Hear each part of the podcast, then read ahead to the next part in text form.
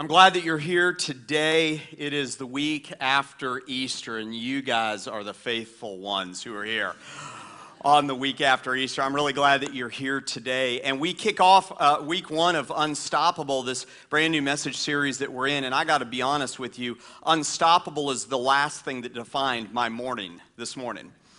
How many of you have experienced like a little bit of chaos over the last, let's say, 24 hours? Would, would you just be truthful for a moment?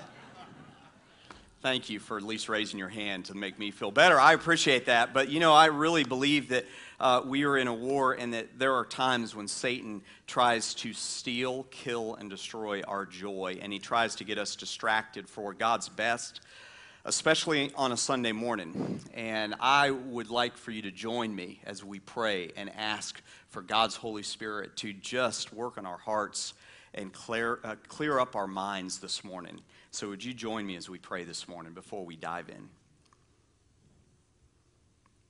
God, I, I know that I'm not the only one that has uh, maybe over the last day had some frustration, maybe disappointment, sadness. God, maybe even some like discouragement or just a little bit of chaos amongst some of the victories of life the evil one wants to come in and steal and kill and destroy, and he'll do it in so many different ways that will get us discouraged and distracted for, from what you want for us.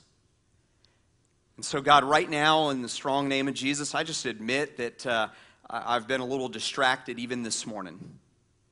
And God, I'm sure that there are those who are within the sound of my voice who may put themselves in that same spot if they're really honest. And God, right now, I pray that your Holy Spirit would lead us and that you would guide us. And God, the whole point is, is that by our own strength, we are stoppable. But with you and with your power and under your authority, God, we are unstoppable. And I pray right now in the strong name of Jesus that you would clear our minds, that you would purify our hearts, God, and that we would come to you here right now in this moment, ready for your word to speak to us. Holy Spirit, may you lead and guide right now. May your word not go out void, but God, may it return amazing things in our lives this morning. We give these next few moments to you. In Jesus' name, I pray. Amen. Amen. I've got a friend named Daniel. Daniel's a runner. How many runners are out there? Recreational or maybe competitive? Got, got a lot of runners in the room. Daniel called me in 2003. We were living in Atlanta, and he called me in 2003.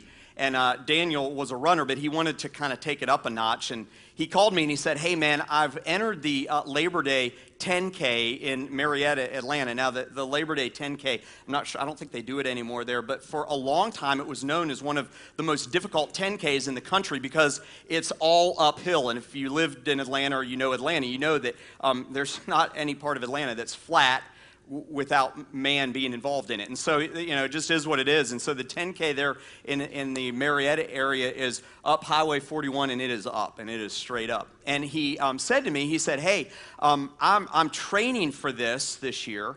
And, and, I am I'm looking for someone to train with me and run with me. To which I responded, man, I will be glad to help you find someone. I will work on that right away. Of course, Daniel had something different in mind. And um, so after a couple days, I got back to him and I said, Yeah, I'll do this. And so we began to train throughout the summer, and it kind of sparked something in me. I played soccer and, and golf. Um, you don't do much running in golf, uh, but in soccer you do. And I played that in high school and really hadn't like focused on anything too much. Uh, you know, in my 20s, I was about 30 years old at the, at the time, back in 2003. And uh, so I decided I would go ahead and do this. And so we prepared, and he, he had a lot more experience. So he taught me the idea of training for a race, right? And it kind of, I kind of kind of got in my blood, and I really enjoyed it. And I ran in a few races just recreationally, just for fun. Um, but when we moved to New York a few years later, I entered a half marathon. I'm like, this is going to be awesome. Yeah, so it was. It was cool, but like I, I followed a training plan, and, and those of you who are runners, um, you, you know that there's got to be a plan. And so I followed the plan and, and you know, running, like preparing for, for a race of, of that size. A half marathon is, is about 12 to 13 miles, 12 and a half miles. And uh, so, uh, actually, yeah, so it's, it's right up there. Uh, you know, it's not the 26, uh, but it is, uh, that's a long, I mean, there are some weeks back in New York that, like, I didn't even, like, 12 miles, you didn't even drive that. Like, you know, and I'm thinking, holy cow, I got to run this. And so I began to prepare for it. And in, in those kind of um, trainings, you have these benchmarks that are long runs. And, you know, maybe the first week you're at three miles and then you build up from there and you kind of build up and you build back down and you build up to the point where a few weeks before the race you run that race. So i, I needed to run you know 12 to 13 miles um, on my long run. Well i did really well in my training up till about eight miles and then i just kind of lost interest it was hot. It was the middle of the summer. The, the race was in August. So, you know, just began to kind of lose interest. And I kind of plateaued at that eight mile mark. And I, a few times I did a long run that was a little bit more than that, but I hated it. And I'm like, you know, I'm just, I'll be fine. Like, it'll be okay. And, and so I went in and I, I entered the race. And I'm like, I'm still, you know, I'm still young. I mean, 30 is really young. So, like, I entered it and I'm like, this will be great. And I had enough fitness. I felt like I could do it. And I did. And I completed it and it was awesome. I ran with a couple friends. It was on a Sunday morning. No, I didn't miss church. Our church was on Sunday night, just clarifying that. So you, you, you can just put that to, to, rest in your mind. Like, oh, the pastor didn't go to church. Okay, I did. So anyway, uh, but we, uh, I ran it. It was a lot of fun. Ended um, with some of our friends. Um, Cindy and I made some good friends in New York while we were there. And, and it was great. But, but I got to tell you, in the first four or five miles, it was really great. Ran a fast pace. I had prepared. My body was somewhat ready for those first two miles. But it's interesting. I, I, as soon as I hit mile eight, I felt like my body was going to melt into the New York pavement. And it really began to get harder and harder and harder. And I finally got to the point where the last few miles, it was a little bit of a run walk type situation for me. And, and, and I was glad when I was done, I finished. And let me tell you something about a race in New York City. What happens after a race in New York City is once you're done, and we ended right there by ground zero, once you're done, you get on a subway with other people who have run. There's no seats. I grabbed onto one of the hold poles, and for the 20 minute ride to our stop on the subway, I, I realized when the doors opened for my stop, this is going to be hard to move from this position right here. Took me a while to get the legs moving. And after the race, I thought, you know, it was great because I completed it. It was, it was, it was really neat. It, I felt very fulfilled in that I, I had done that. Um, but I was also a little bit disappointed that I hit this ceiling at mile eight, and then it occurred to me I had only prepared to run eight miles. Eight miles is not a half marathon, eight miles is eight miles. And I had gone into the whole thing without the end in mind. I had gone in thinking that, like, I could just cover the rest of it. I could train up to a certain point. I could prepare up to a certain point. I could just cover the rest by whatever. And I left a gap between what I wanted to do, the goal that I had, and what I was preparing for. And I got to tell you, it's interesting. In, in God's Word, um, we're going to take a look at today a verse that focuses on the course of life being compared to a race. And it's not the only time in Scripture that we see life compared to a race. In fact, in the New Testament, that happens a lot. And I wonder how, how many of of, of us here in this room, how many who are hearing on the web stream and on Facebook Live, um, have really gone into the life, into our lives with the end in mind? Like, really focused on what our purpose in life is. Or are we just meandering through life? Now, and I realize this is Hilton Head Island.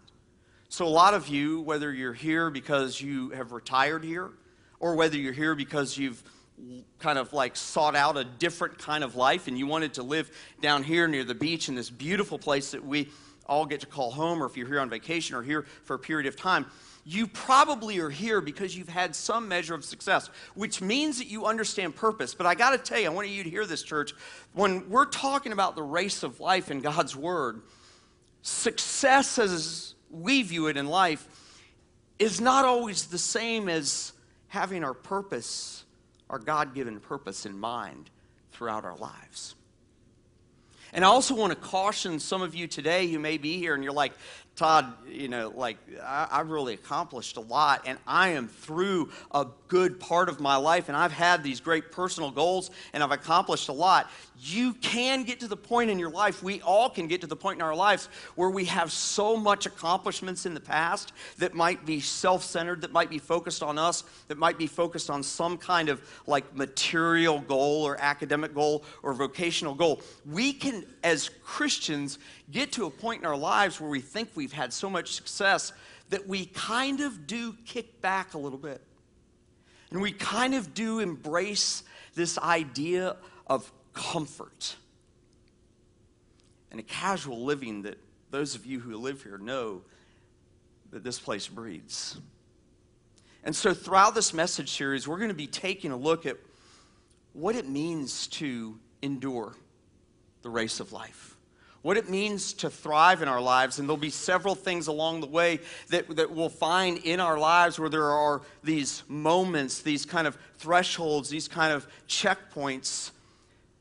And there are thousands, literally thousands of resources available to us from the world to tell us how to succeed.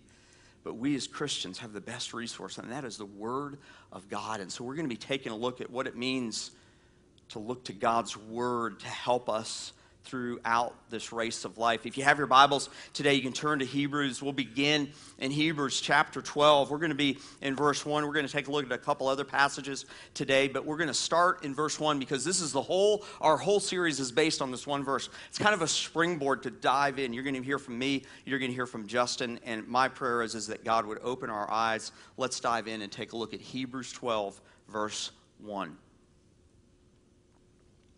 The writer of Hebrews says here, therefore, therefore, since we are surrounded by so great a cloud of witnesses, let us also lay aside every weight and sin which clings so closely, and let us run with endurance the race that is set before us. Now, the writer here, you've got to have some context to kind of understand where he has gone and where the writer is going. In the previous chapter, by the way, Hebrews is a book that's written to, guess who? Hebrews, okay? It's written to Jewish Christians, people that were Jewish and they've become followers of Jesus, and they're so they're following Jesus, and the writer is trying to help them decipher this new message this message that's not based on rules, that's not based on any kind of law or things that you have to do, but it's based on grace and it's based on a relationship with God. It was a totally new thing. And so he has to deconstruct some things before he builds up some things. And in 11, he has what's called the, the Hall of Faith, if you will. It's a, a, a, the story of a bunch of the heroes from the faith. And, and many people at the time, in the original day, in the first century, who were Jewish Christians, would have read about these heroes and they would have known their names and they would have strived to live like them. And so, with that in mind, the writer says, therefore. Somebody once told me anytime you read therefore in the Bible, you ought to stop and check and see what it's there for. R- really corny, but it will help you to remember it, right? I love that, right?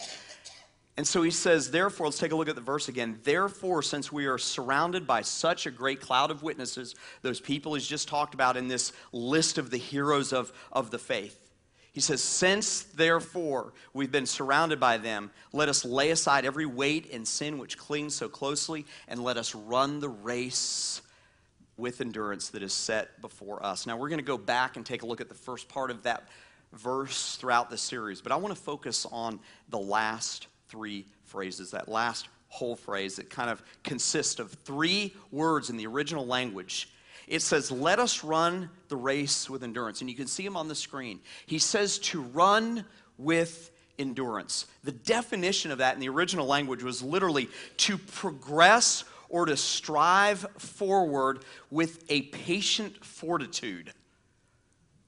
Man, That sounds a little ominous, doesn't it? Like, I'm kind of asking my, myself the question what is going to require so much endurance? What is going to require patient fortitude?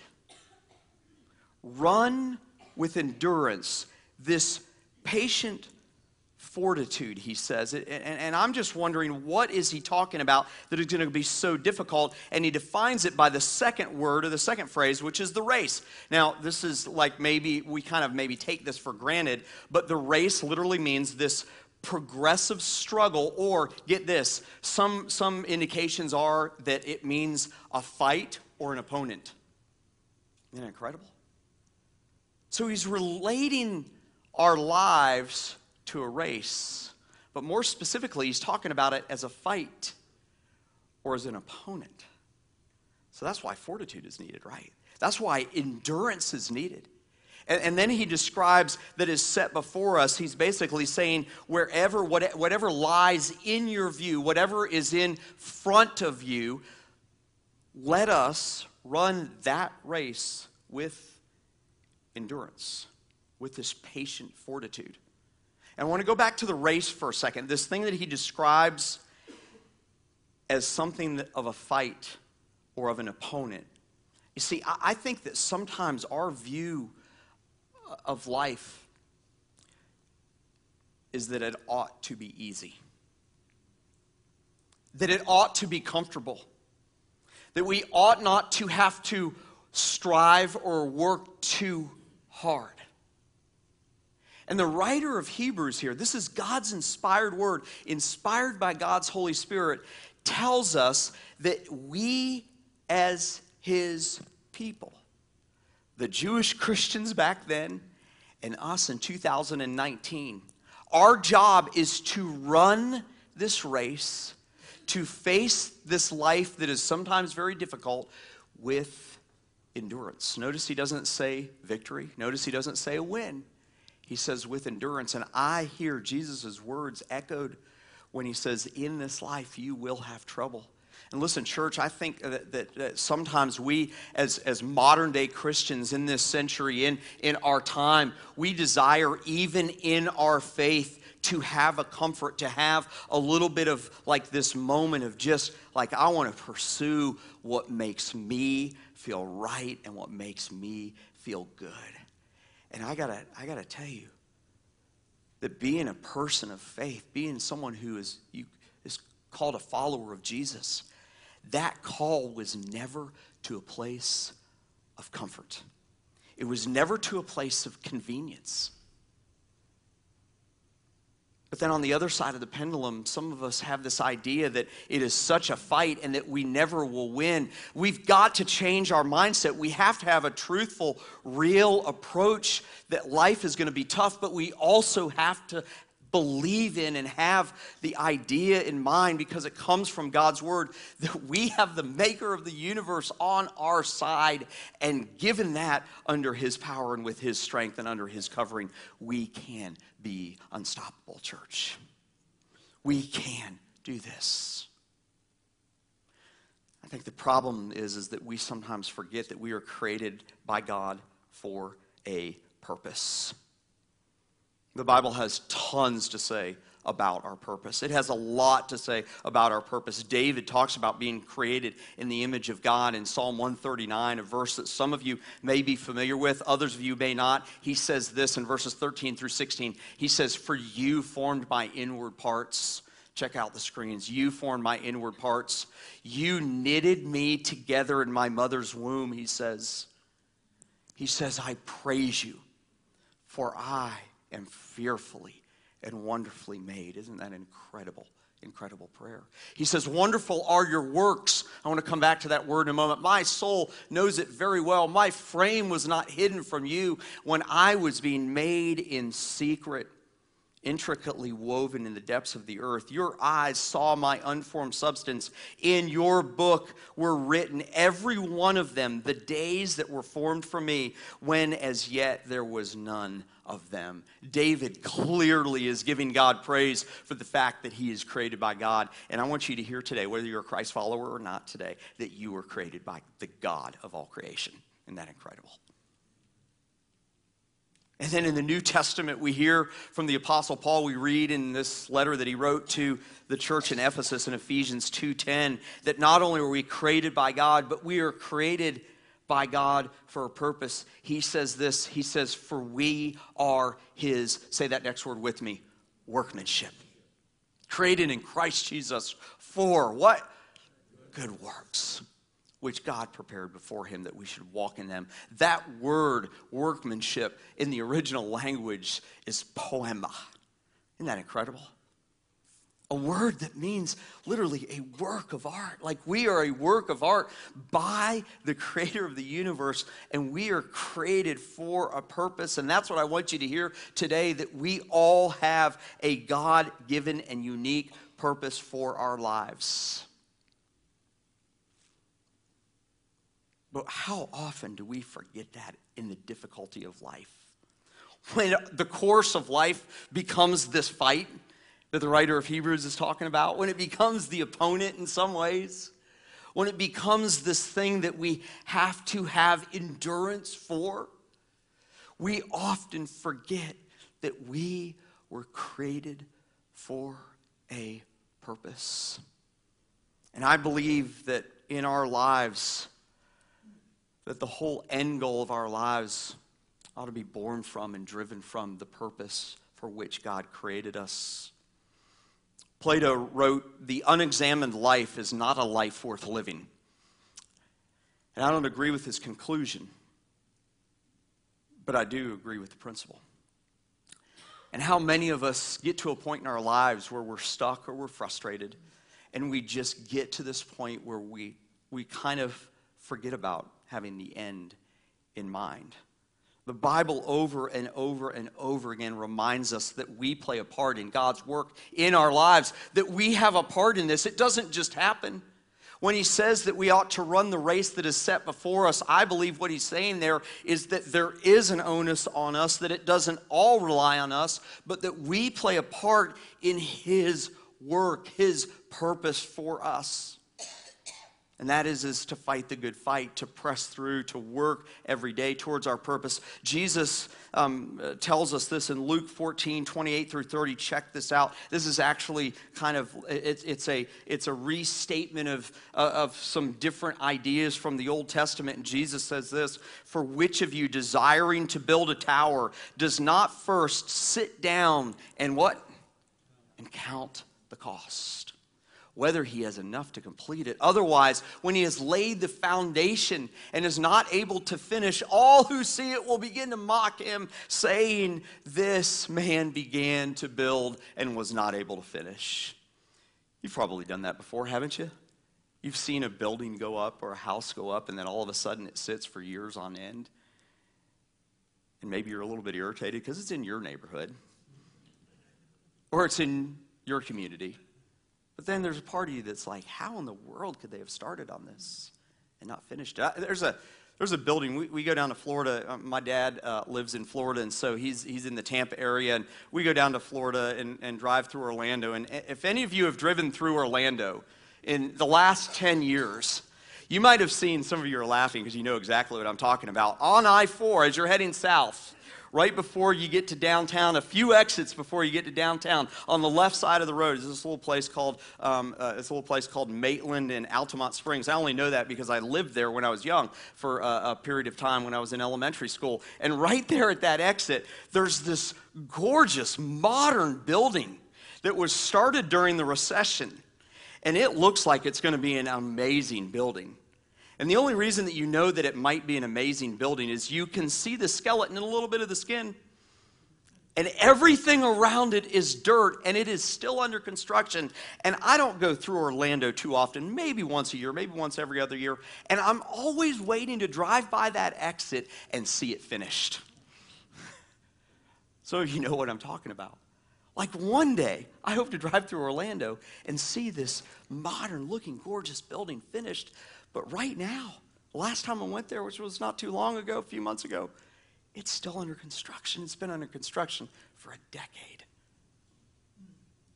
And obviously, those who were a part of that, and I'm sorry if you're here today or listening, you're a part of it. Sorry, I just used you unwittingly as an illustration. My bad. Uh, but like, for some reason they didn't have the, the end in mind and the recession came and i'm sure a lot of things happened but listen church christ follower we do that with our lives we might have this passion when we're young and we have this career in front of us, this vocation. We might have this exciting time in front of us, and then all of a sudden we get 10 years in and we begin to lose some of the fight, some of our passion.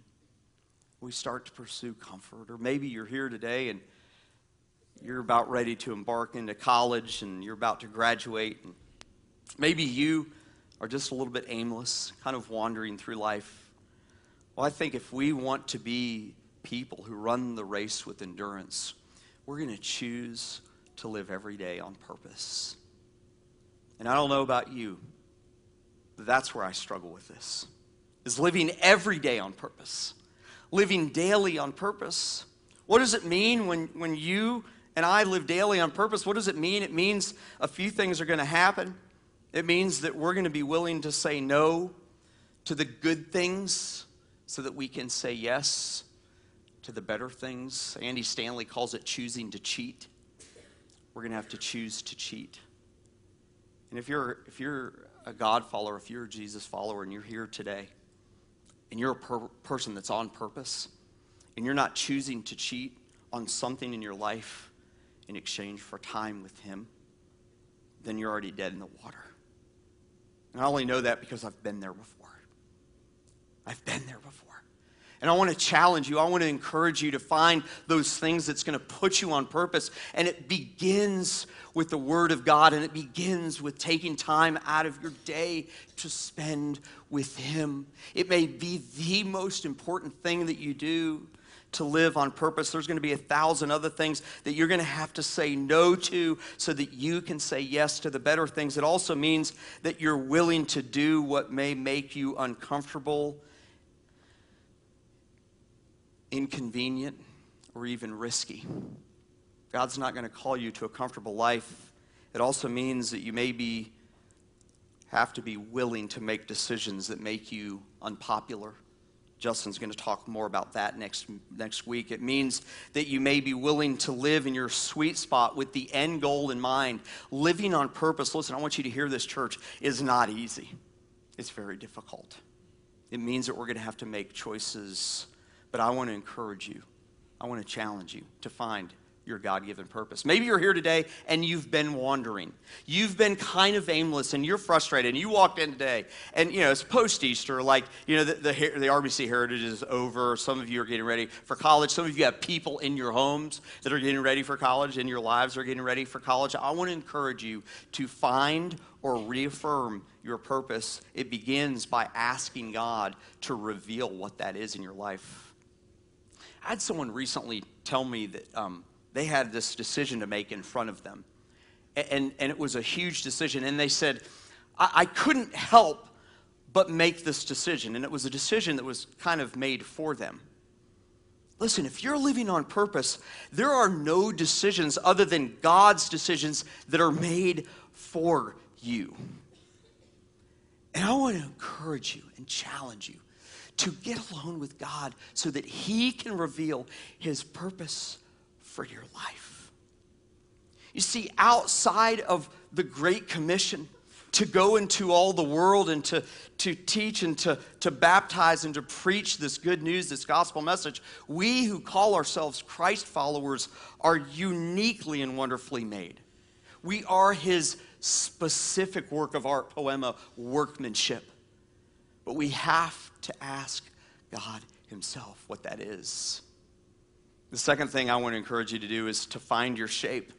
We have this shape assessment that we have here at our church, and it helps us to help you find your place in this church and in this community. But it also will help you to find your place in this world. And I want to encourage you to get online and, and fill out that profile and find out what your shape is. That shape stands for spiritual gifts, heart, uh, abilities, personality, and experience. And you all, whatever age you're at, have a beautiful creation of what that looks like in your life. Don't delay. Find out what that is and work it. And then I want you to ask these three questions What am I uniquely created to do? What am I uniquely created to do? What do I want my legacy to be? And am I willing to live every day with intentionality? Am I willing to live every day with in- intentionality? And I think wrestling and working through those questions, along with shape, along with just getting with God and asking Him and talking to Him about what you have been created to do, is the way that we are going to set ourselves up to endure this difficult thing we call life. Running the race with endurance means discovering our unique purpose, your unique purpose, and living every day with that end of the race in mind. Listen, church, Christ follower, we may not get this right every single day. We may not get this right every single moment. I certainly have times when I miss. There are times when I miss big time. There are times when I miss for seasons. But I believe if we are going to be people who find God's purpose, we are going to be committed to making this a part of our life and throwing off, as that first part of that verse says, throwing off any hindrance that we have in our lives. Our series wasn't based on this book, but uh, we used her title for the series. It's a book by Christine Caine. Some of you know Christine Caine, an amazing, amazing communicator of the Word of God. In fact, some of you ladies are going to be at a conference where she's going to speak later this year. And she wrote this book, Unstoppable, and, and, and in it, she talks about running the race of life. And she's actually, she was a, a runner uh, earlier in her life, and she, she ran these relays, and she talks about God's exchange zone. And I want to end today by reading just a portion of this book, which, by the way, we have copies of this. You can get this book back at guest services for $10. You can pick it up for $10. She says this, and I want to end this way today. She says, Because our God is a God of the impossible, seemingly impossible can't hold us back from achieving God's purpose for us.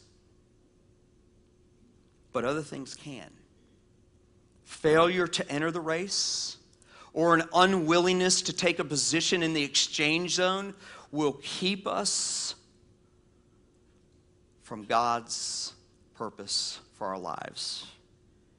And she says, I want to make it personal by asking you the question what is holding you back from achieving and finding God's purpose?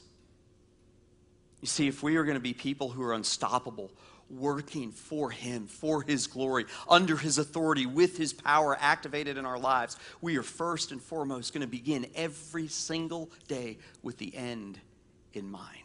And regardless of where you are, in terms of age, experience, demographic, God has a purpose for you.